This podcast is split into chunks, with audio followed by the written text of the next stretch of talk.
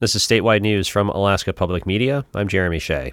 U.S. Senator Dan Sullivan said the Biden administration should sink Iran's navy, or at least threaten to, if Iran continues to help the Houthis attack American ships near Yemen. So, my, you know, suggestion to the administration is you just give the Iranians one warning. Next time a missile comes to try to kill American sailors and you're giving intel to the Houthis on it, we'll sink your navy. We could sink the Iranian navy in about two hours. And my view is we should do it.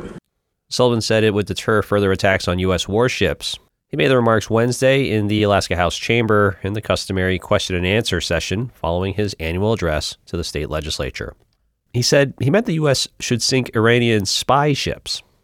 I didn't mean the whole Iranian Navy. I meant give them a covert or overt warning if you're targeting American warships anymore with your Navy vessels, we will sink those vessels. Sullivan's comments on Iran were a departure from the theme of his address, which was to laud Alaska's successes in resource development and military investment in the face of naysayers. But they are consistent with his bedrock belief in a strong military and that the U.S. should play a large role on the global stage.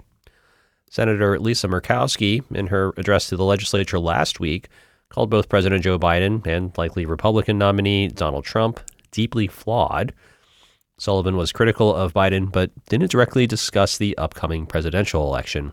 He said he thinks President Trump's record on Alaska has been fantastic and that he'll support Trump if he's the Republican nominee. Congresswoman Mary Peltola is scheduled to address the legislature on Monday. An Alaska House ethics panel dismissed a complaint against Representative David Eastman, a Wasilla Republican, on Wednesday. The complaint accused Eastman of improperly soliciting donations for a 2022 Canadian protest on what was alleged to be his state funded Facebook page. According to the complaint, in early 2022, Eastman sought donations to a group protesting COVID 19 restrictions in Canada. He posted the appeal to a Facebook page titled Representative David Eastman, State law prohibits legislators from using government resources to seek donations to political organizations. But investigators found no evidence that Eastman used legislative staff or other public resources to maintain the Representative David Eastman page, according to an order dismissing the complaint. Investigators say Eastman used official resources to maintain another account called Office of Representative David Eastman. The subcommittee found that page had not posted similar political fundraising appeals. This is Alaska Public Media.